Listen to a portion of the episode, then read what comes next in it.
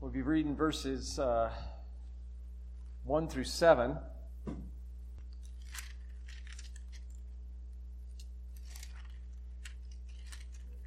I'm reading from the New King James translation.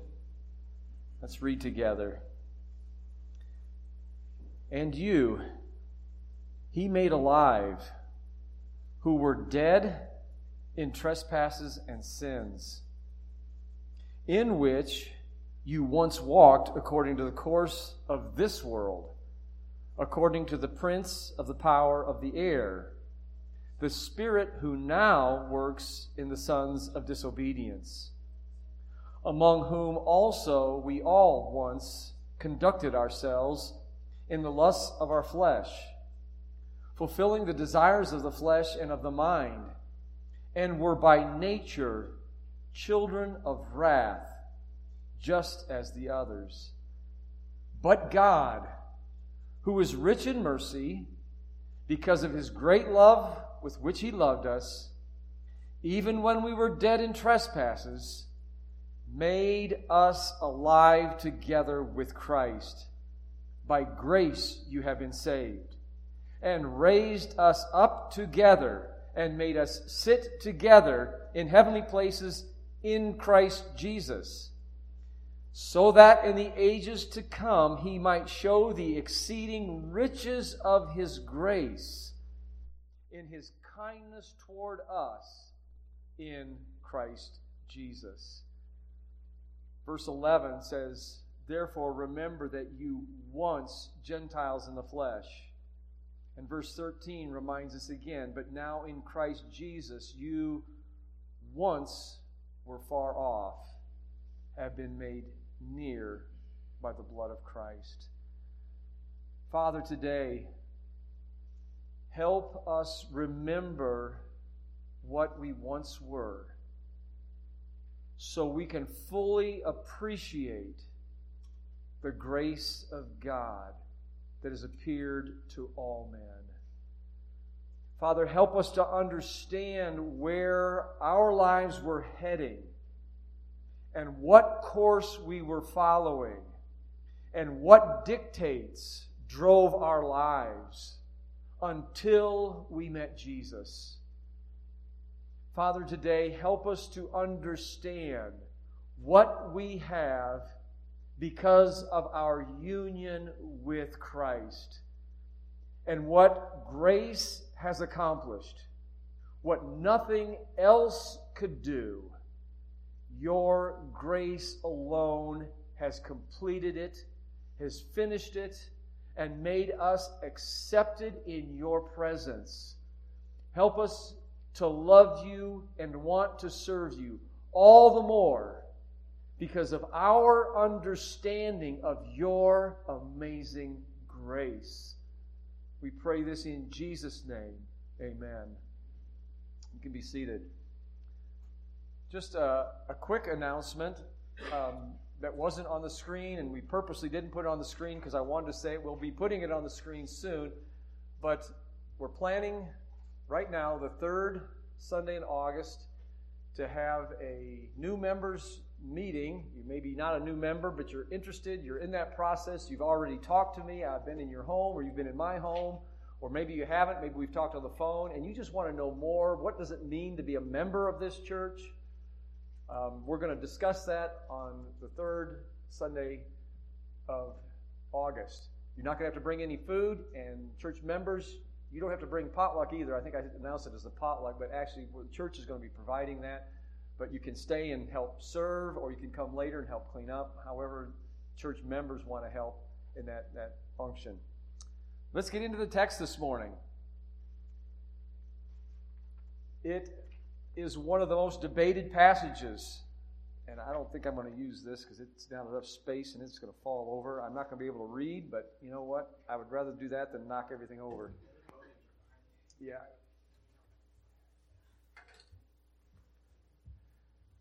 Getting old is really not fun. I can't see my Bible. I can't see the pages. It's all blurry. And if I put it on, I can't see either. I need bifocals but I'm not ready for that yet. Um, uh, trifocals, there you go. Um, our passage starts out with the word and you. If you're using a King James or a New King James, and I think the New American Standard may do it as well, but it puts words in italics.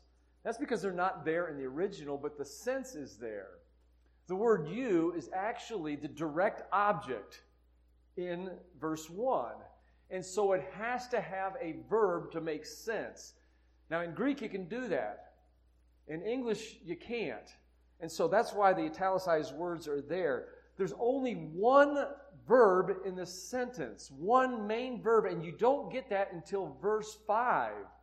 Verse 5 is the main verb of this whole passage, and it says, He made us alive together with Christ. That is the verb. And the direct object in this first sentence is you. And so it makes sense. And the translators are correct in the King James and the New King James when it says, And you, he made alive. You have to supply that verb. God made who alive? He made you alive. And then we've got all these phrases about who we once were. Well, we're not what we used to be. Praise the Lord. I might not be the greatest guy, but I know this I'm not what I used to be. Praise the Lord for that. And I'm going to get better, Lord willing. And that's God's goal for every one of us. God's goal for every one of us should be what Paul wrote to the Galatians. But we heard that the one who formerly persecuted us is now preaching the faith which he once tried to destroy. And the rest of that verse is, and they glorified God in me. That should be every believer's testimony. I used to be this, and now I am this, and people are glorifying God because of the transformation that they are witnessing in my life. To some degree or another, every believer needs to be being transformed from glory to glory as we look into the face of Jesus Christ. When I speak about amazing grace, you can't help but think of John Newton and his hymn, Amazing Grace. Grace is so amazing when we consider what we used to be or what I could have been without Jesus. When I think of where my life would have gone if I had not known Christ, as a believer, as a young Christian, I made so many poor decisions. And I was involved in so many things that could have destroyed my life and destroyed my testimony. But because of Christ's grace, He has kept me from so many things that I would have regretted later on in my life. I'm thankful that I came to know Christ as a teenager, that He prevented me from a lot of those things. But I know what I used to be before I was a believer in Christ. And I remember the verses that God used to bring me to salvation. It was actually the book of Galatians. Reading through the book of Galatians, and I saw this entire list, and it described me. And then it says, And those who practice these things will not inherit the kingdom of heaven. That was me. That's what I once was. And as we understand what we once were, it helps us to understand and appreciate the divine grace that God intervened with. When each of us consider our own sin and rebellion, it should cause us to shudder. Grace is so amazing that it cannot be abused when we really understand it. How shall we continue in sin that grace might abound? May it never be when we really understand grace, it causes us to shudder what we used to be, and it causes us to shudder thinking that I want to ever go back into a lifestyle of habitual rebellion against my Savior. In fact, Titus 2:11 tells us for the grace of God that has brings that, that brings salvation to all men has appeared. This grace that brings salvation has appeared to all of us. And what does this grace do? It teaches us that denying ungodliness and worldly lust, we should live soberly, righteously, and godly in this present age, looking for that blessed hope and great appearing of our God and Savior, Jesus Christ, who gave himself. Why did he give himself? That he might redeem us from all iniquity and purify unto himself a peculiar treasure, zealous for good works. That's what the grace of God teaches us. Nearly 34 years after John Newton's conversion, he finally wrote a pamphlet describing what it was like being a slave trader. After years of leaving a life of taking men and women and putting them in bondage and boarding them like cattle on ships, he finally renounced his former slave profession and he published a blazing pamphlet called Thoughts Upon the Slave Trade. The tract described the horrific conditions of the ship Newton apologized that it took him so long to make a public statement, so many years after renouncing it. He wrote in this pamphlet, It will always be a subject of humiliating reflection to me that I was once an active instrument in a business which my heart now shudders. And he wrote that hymn, Oh, amazing grace that saved a wretch like me. It was because John Newton appreciated what he once was and now who he was now in Christ. Those are the two things that we are going to examine this morning. God's grace is so amazing. Two simple things that we're going to look at. One, what we used to be, and now who we are in Christ. Simple outline. What we used to be, and now what we are in Christ. My prayer today, and my prayer all week long, has been this for you that the knowledge of God's grace will provoke your soul to desire to live soberly.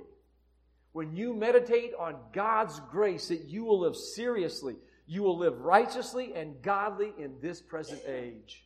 That is my prayer and that your focus and your motivation will be the appearing of your great God and Savior. That that will be the thing that drives you. That you will be looking forward to this great Savior who has brought this amazing grace to you. Oh, can you imagine what that will be one day when you and I are able to look Jesus in the face? May that motivate you to live a godly, sober, and righteous life today because what He has done in spite of what we were. Let us consider what we used to be. And let us also know what we now are in Christ. First of all, let's, let's go to verses 1 through 3. Let us consider what we were. What we were prior to salvation. Theologians use this state and have called it the word or the, the term total depravity of mankind. Well, we need to, to define this term biblically, not according to man's traditions. This term, total depravity, I think has taken on a, an unhealthy and unbiblical extreme, and I want to teach you this morning, give you some Bible doctrine that'll help you understand what does that actually mean, the total depravity of man. The Bible teaches because of our sin and our guilt that there's nothing you and I can do to merit forgiveness. That's what I think the Bible is using when it says that we are depraved and without God. It means that there is absolutely nothing you can do in your deeds, law fulfillment, or promises or vows to God, there's nothing you can do to merit salvation. In fact, as soon as you mention the word merit, it is no longer forgiveness, it's what you deserve. This is what distinguishes biblical Christianity from all other religions. Listen to me this morning. This is what makes Christianity unique is that salvation is 100% a free gift of God's grace. There are a lot of pseudo Christians out there, a lot of cult Christians who say Christ is not enough. Christ maybe opened the door for salvation, and I've got to keep the laws, I've got to keep the, keep the doctrines, I've got to keep the teachings of whatever this religious system is. That denies that Christ alone, through faith alone, is sufficient. For one sacrifice, Christ has perfected forever those who are being sanctified. That is the biblical teaching about uh, uh, of, of total depravity. 100% 100% of salvation is God's choice to save sinners. He saves sinners in Christ. The Bible teaches us also that man is fully responsible to respond to the revelation that God provides. However, God is under no obligation to save us other than his own character. Total depravity teaches what is wrongly described as total depravity that man is so depraved that God first has to regenerate you and then God has to give you faith. Otherwise, we are taking credit for what God has done. That's absurd. You don't have to give a gift irresistibly and force it on someone for it still to be a gift and for them to be responsible to accept it. This teaching of total depravity is so extreme that it goes to the far, it says that mankind is unable to repent when God graciously and lovingly offers salvation and forgiveness. That man cannot do that. Man is unable to respond, man is unable to hear, man is unable to even think about anything that is spiritual. This was never taught by the early church fathers. Let me, let me be emphatic about that for this morning. For 400 years, this was never taught by any of the early church fathers. The first one who ever taught this was Augustine. And then it was picked up by some of the reformers. And now it has become entrenched in many biblical teachers. I respect these teachers. They're my brother in Christ. They love the Word of God. They have a high value of God. They have a high value of Scripture. They have a high value of salvation. They have a low view of mankind, which we all should. But to say that man is unable to respond, even when God lovingly, graciously offers and compels men to come, I think is going beyond what the biblical record tells us.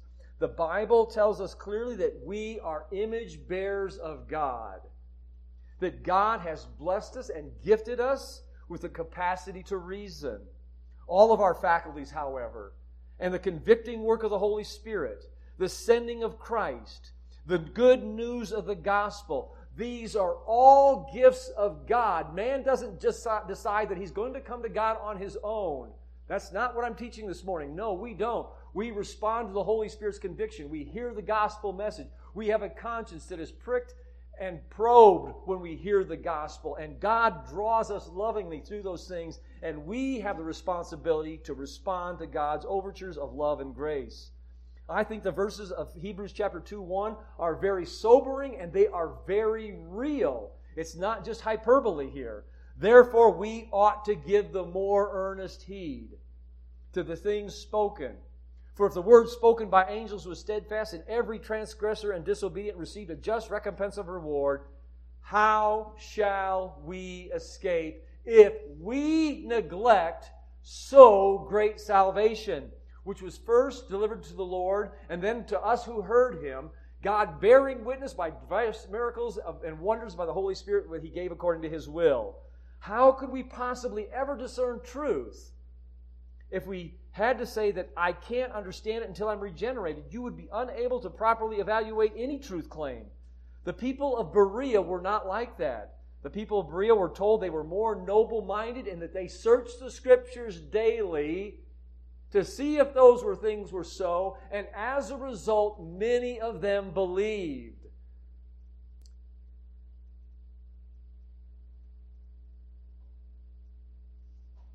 Without grace, however, the Bible teaches us that we are dead. What is the term dead? Now, many of these Reformed teachers and Augustine himself taught that what it meant by the word dead, maybe you've never heard this before, but it's, it's being taught everywhere that we are in a corpse like state, that we are dead. We're like a corpse. We can't hear, we can't see, we're, we're unable to respond to even God's love because we are dead in a corpse like state. Dead does not mean that we are not able to admit that we are lost. Dead does not uh, mean that we are not able to admit that we're blind.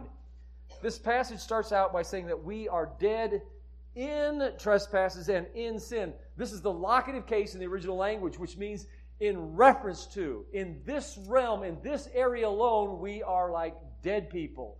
What does it mean? I am dead with reference to sin. I am dead with reference to, to uh, uh, uh my transgressions.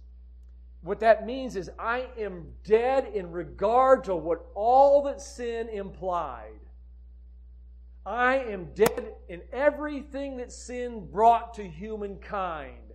That's the area that I am dead. It means that I am separated from God. When Adam sinned, what did God say? The day that you eat this apple, you will die.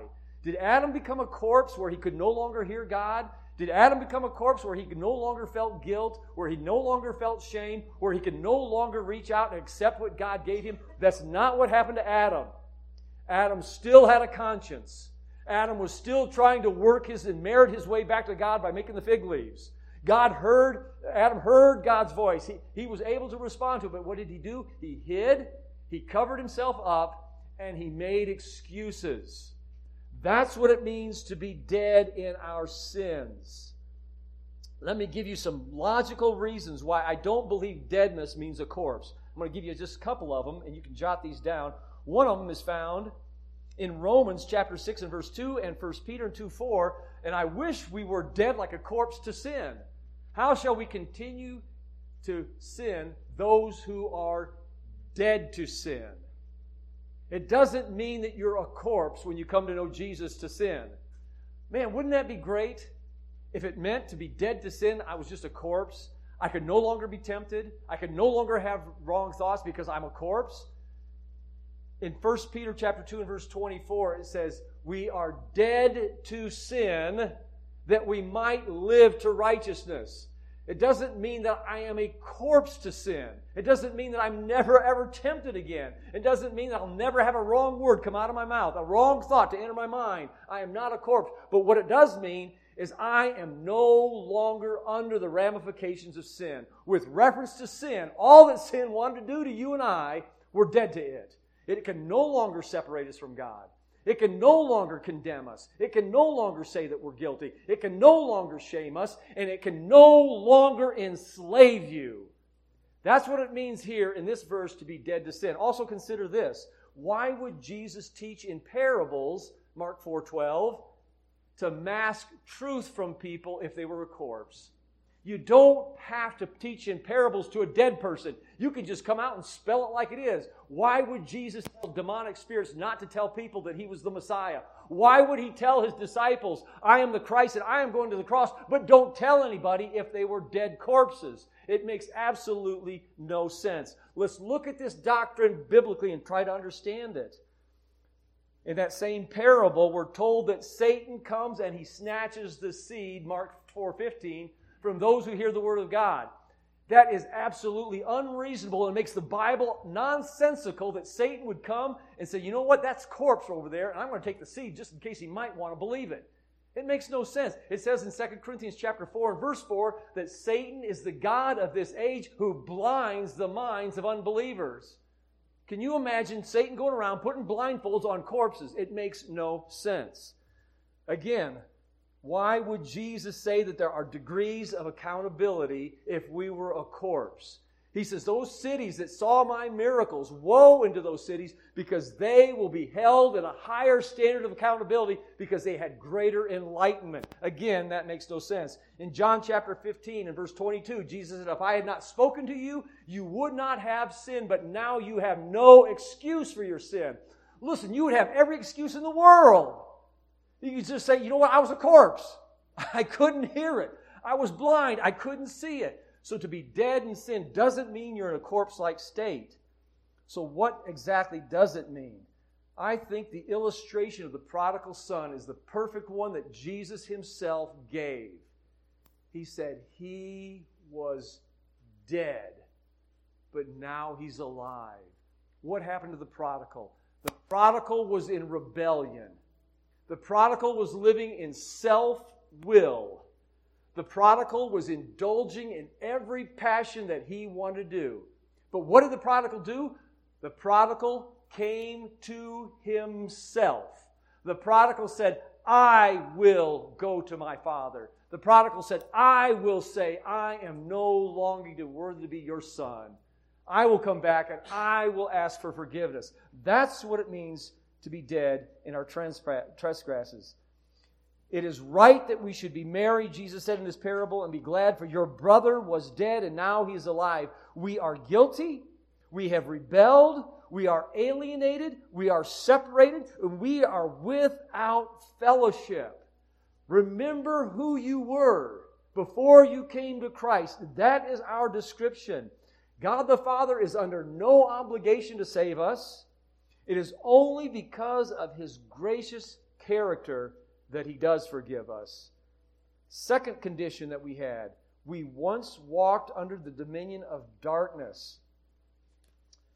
Verse 2 In which you once walked according to the course of this world, according to the prince and the power of the air, the spirit who now works in the sons of disobedience. Let's break this phrase down.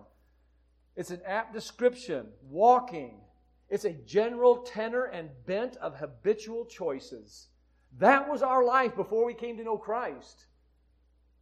We are characterized by the course of this age and the prince and the power of the air. These two phrases describe the current age or propensities that are dominated by a dark and sinister force.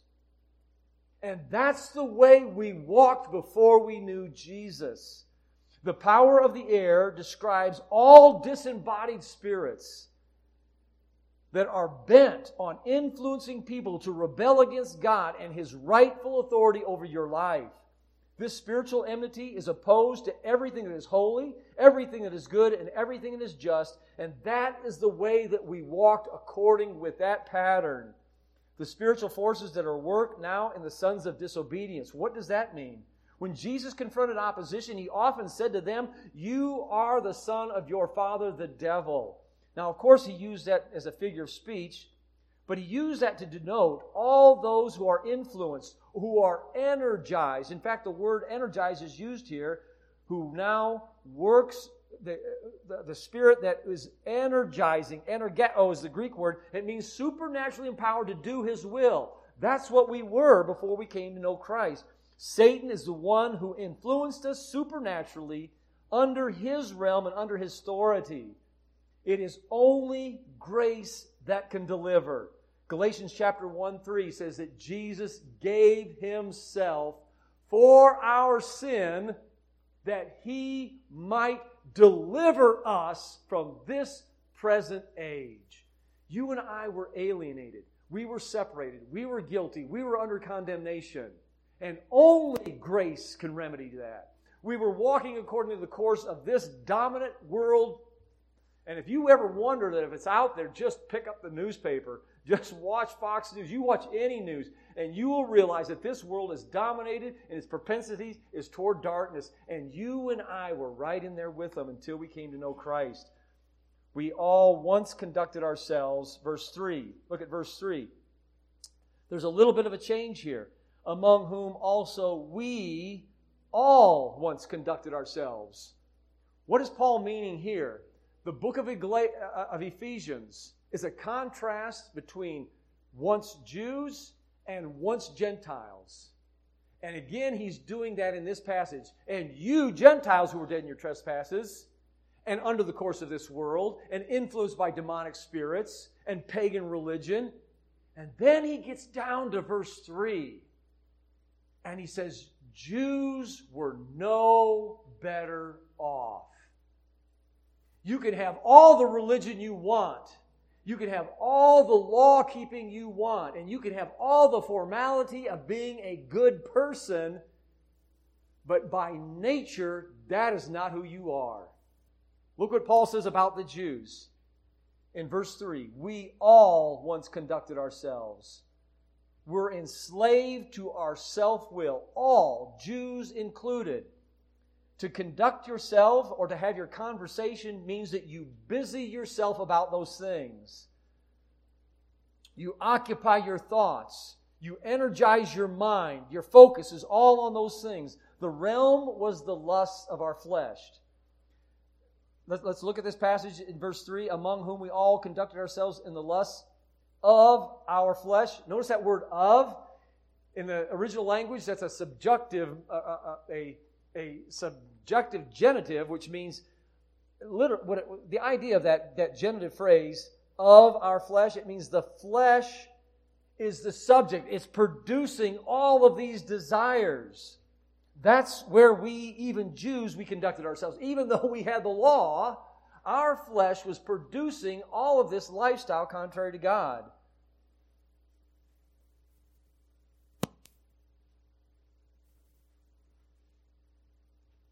Trying to find where I'm at.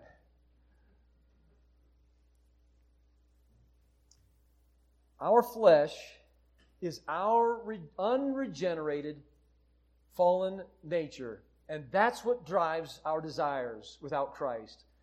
With regard to the flesh, we Jews, he's saying, were no better off than you Gentile counterparts. Even having the law does not make one saved. Romans 3 9. Forgive me for reading this morning, but I told Chris Ruiz, I says, if I don't, Chris, we'll be here all day. So I'm going to try to stick to it. Romans 3 9. What then? Are we better than they? This is Romans 3 9. Are we better than Gentiles? Paul's asking.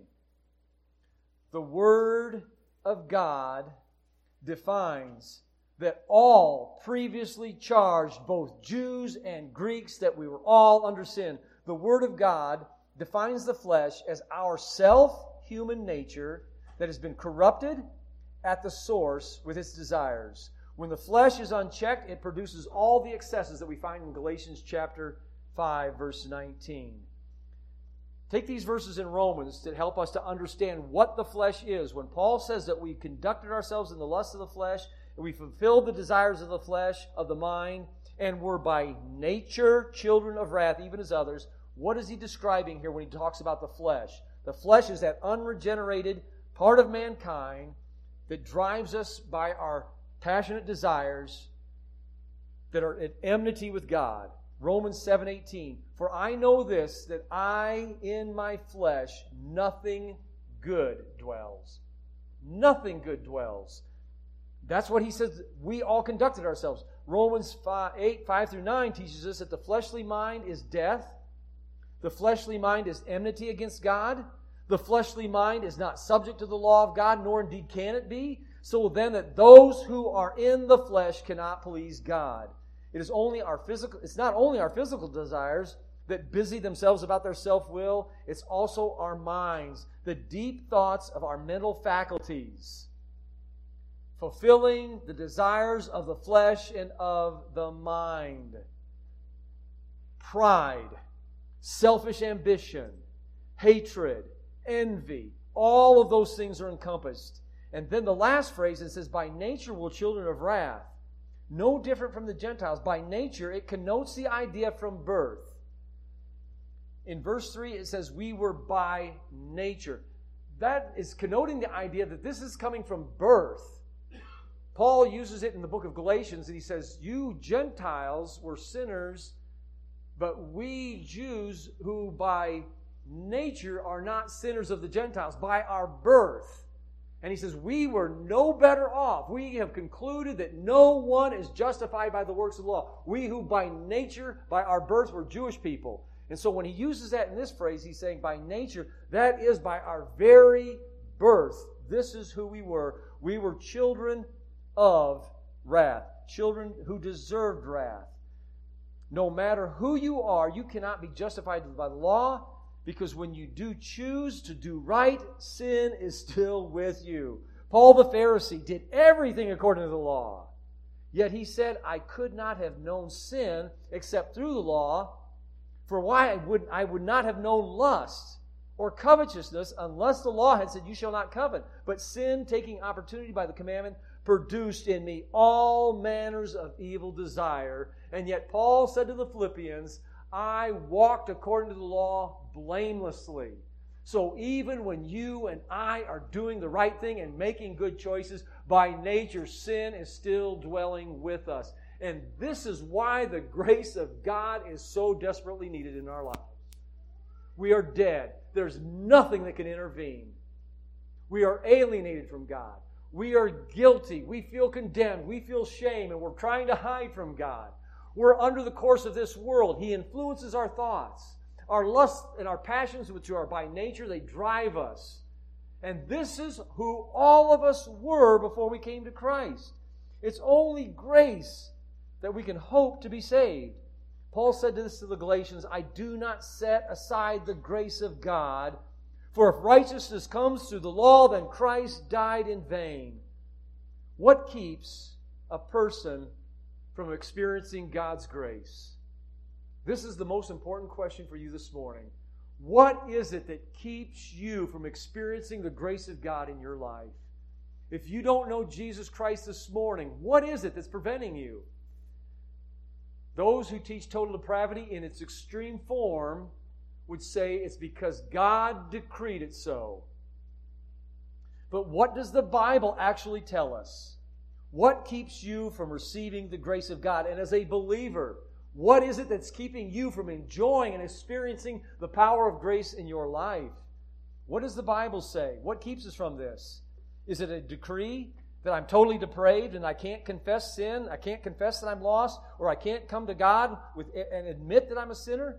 Or is it because that you and I know who God is, but we choose not to glorify Him as God, as Roman 1 says? Is it because that we are not thankful?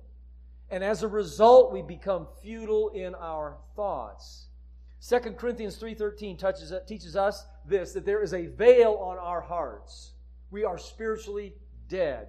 However, the rest of that verse goes, says, Nevertheless, when the heart turns to the Lord, the veil is taken away. Grace is freely given when you and I confess, you know what, I can't keep the law. I can't do this. I am unable. Heard this illustration of this father. He was in the stairway and he was trying to teach his kids this principle. And he says, I want you to get to the top of the stairs without touching the wall and without touching the railing. And they they looked at their dad and, and they're at the bottom of the stairs and they said, Dad, what do you mean? He says, I want you to get to the top of the stairs. And finally, one of the little boys says, Dad, I can't. He says, That's what I wanted you to see. And he was teaching them about Jesus. He says, Will you get on my back? He says, Yes, I will. And the little boy climbed up on his back and he walked to the top of the steps. He says, That's the way salvation is, son. You'll never make it and you can't do it. And the law keeps showing you over and over and over again. But you can ask God because Jesus will carry you to the top of the steps. And that's what grace is all about. And that's why it's so amazing. What we cannot do when we turn our heart to the Lord, the veil is taken away. Lastly, let us consider who we are now in Christ, 4 through 7.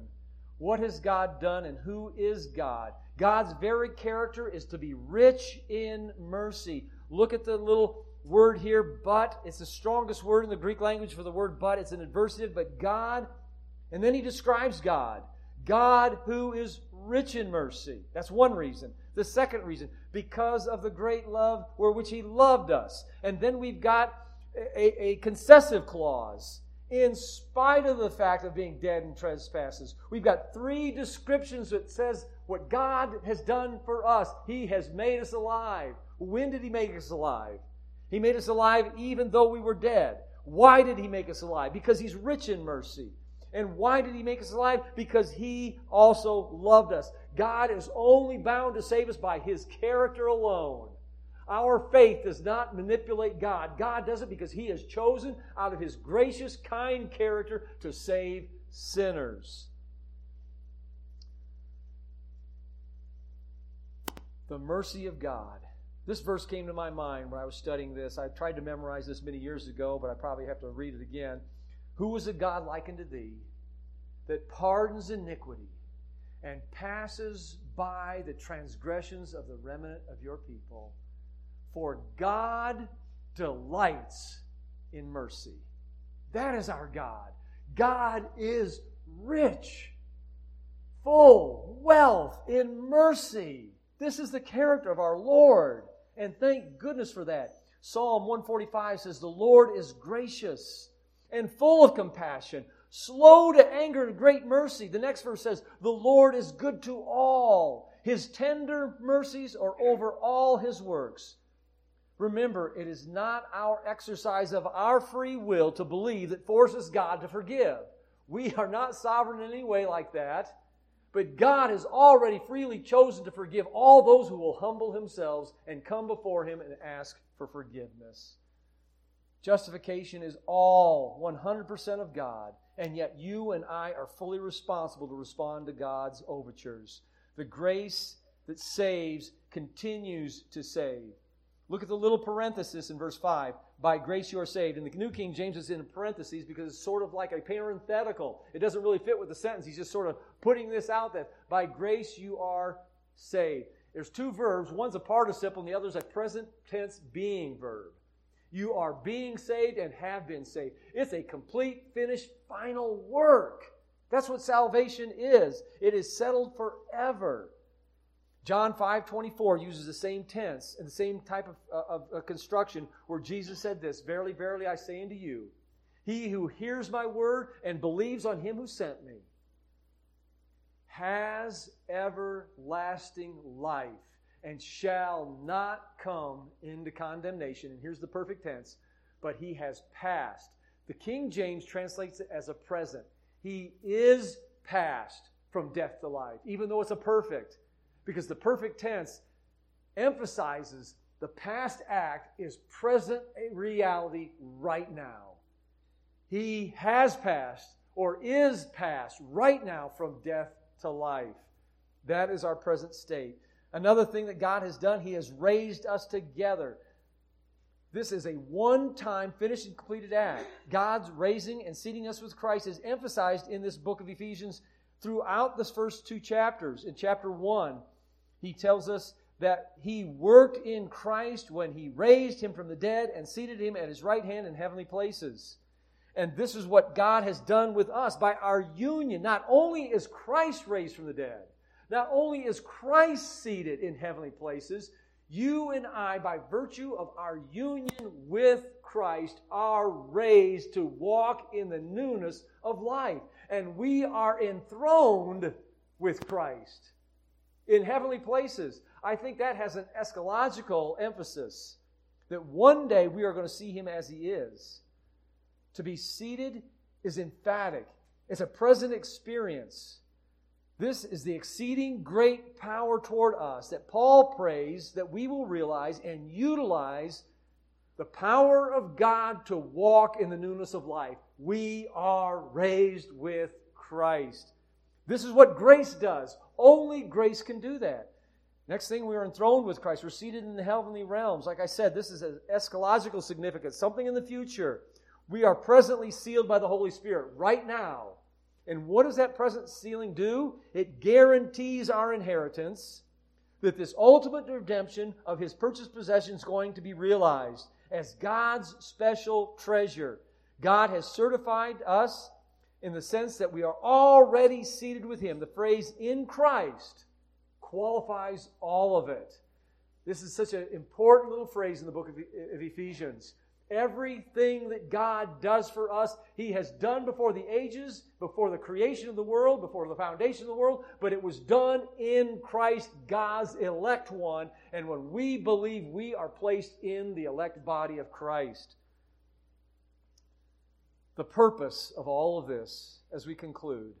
What is God going to do in the future? Verse 7 that in the ages to come he might show the successive waves of time from night now on into eternity. God is going to use his church to put on display his amazing grace and kindness. The word to show it means to demonstrate. It means to prove by argument or to prove by action. And God has proved it by action and by argument. How did God prove it by argument? You were dead in your sins. And now look what God is doing in your life. You were walking according to the course of this age. You were under the dominion of darkness. And now what has God done? You were by nature driven by your fleshly desires. Not only your fleshly desires, but even your thoughts were away from God. And now what has God done? And He is demonstrating what God can do with lost people. Amazing, isn't it? And now, God, how is He going to prove it? By actions? He's going to prove it by actions by saying, you know what? You are now raised to walk in the newness of life. You are now alive who were dead with Christ, and Christ now lives in you to live his life through you. And not only that, you are enthroned with Jesus. You are right here in the realms of spiritual places because you have done. You are in Christ Jesus. In the coming ages, God's going to show all this exceeding greatness of his character.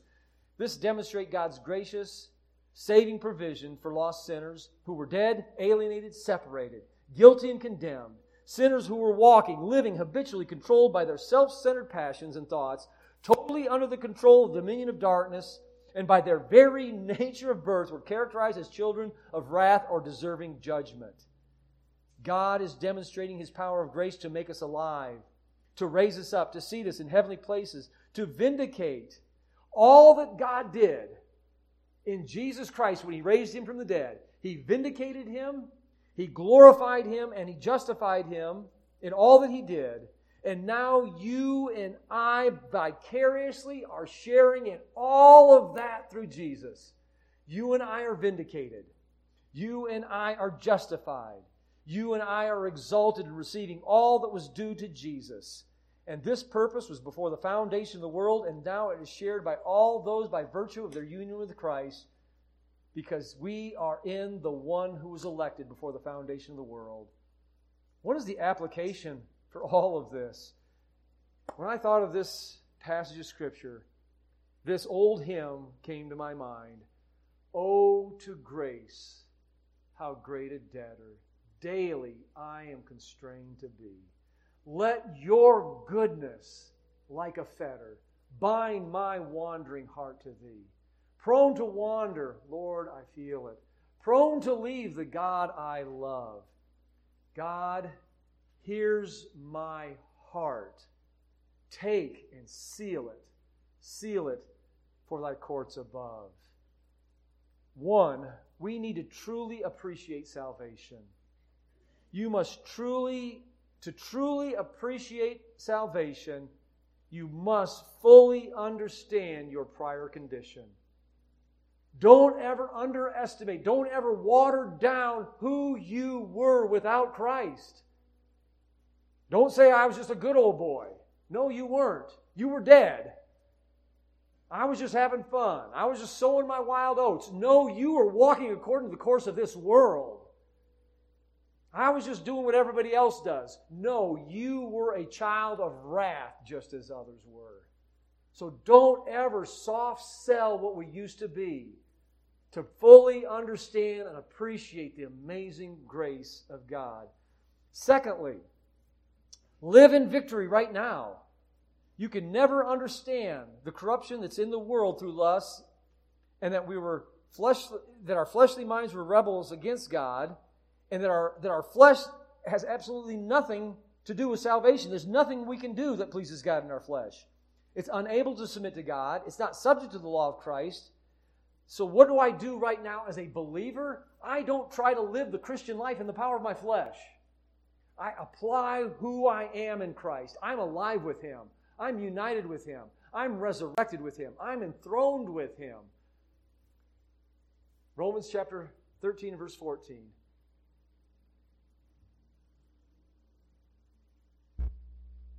What does that verse say?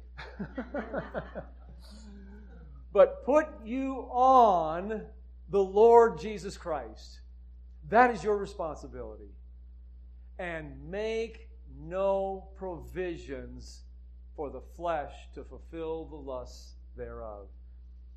Since there's nothing I can do to merit salvation, there's nothing I can do in my flesh that's going to merit spiritual maturity. That's a, that's a hard one for us to get around. And Paul wrote an entire letter, the book of Galatians, to, to, to refute that idea. Oh, foolish Galatians, who bewitched you? I put Jesus Christ clearly before you crucified. This is one thing I want to learn from you. Did you receive the Spirit By the works of the law or by the hearing of faith? Are you so foolish, having begun in the Spirit, are you now made perfect? By doing it in your own strength? Paul refutes that idea, and we need to refute it as well. But what does that mean? Does it mean that I just have a laissez faire about my Christian life? Absolutely not. It means that my union with Christ supplies all the grace I need. Therefore, it's through my union with Christ that I progress spiritually. I have to abide in Him as the branch cannot bear fruit of itself. Because it's all about abiding in Jesus.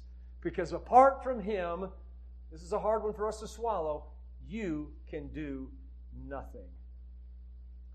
Lastly, just because you cannot live by the law's holy standard, it does not mean that you cannot admit it. This morning, you might be looking at what God has required of you, and you never realized before, you know what? I am separated from God. I'm alienated from God. I am driven by my lusts. I am driven by my, my desires. My thoughts are not what I want them to be. You know what the Bible tells us this morning? You, like the prodigal, can come to yourself. He said, Enough is enough. I want to go home. I want to be with my Father. I want to have fellowship with Him. I remember what it was like when I was walking close to Jesus. And boy, it was a lot better than what I've got right now. And if you're not saved, if you're not sure that you're going to go to heaven, what do you have to do this morning?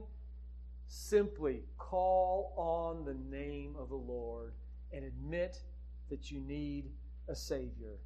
Call out for grace. Ask Christ to live His resurrected life through you. Oh, to grace, how great a debtor daily we are constrained to be.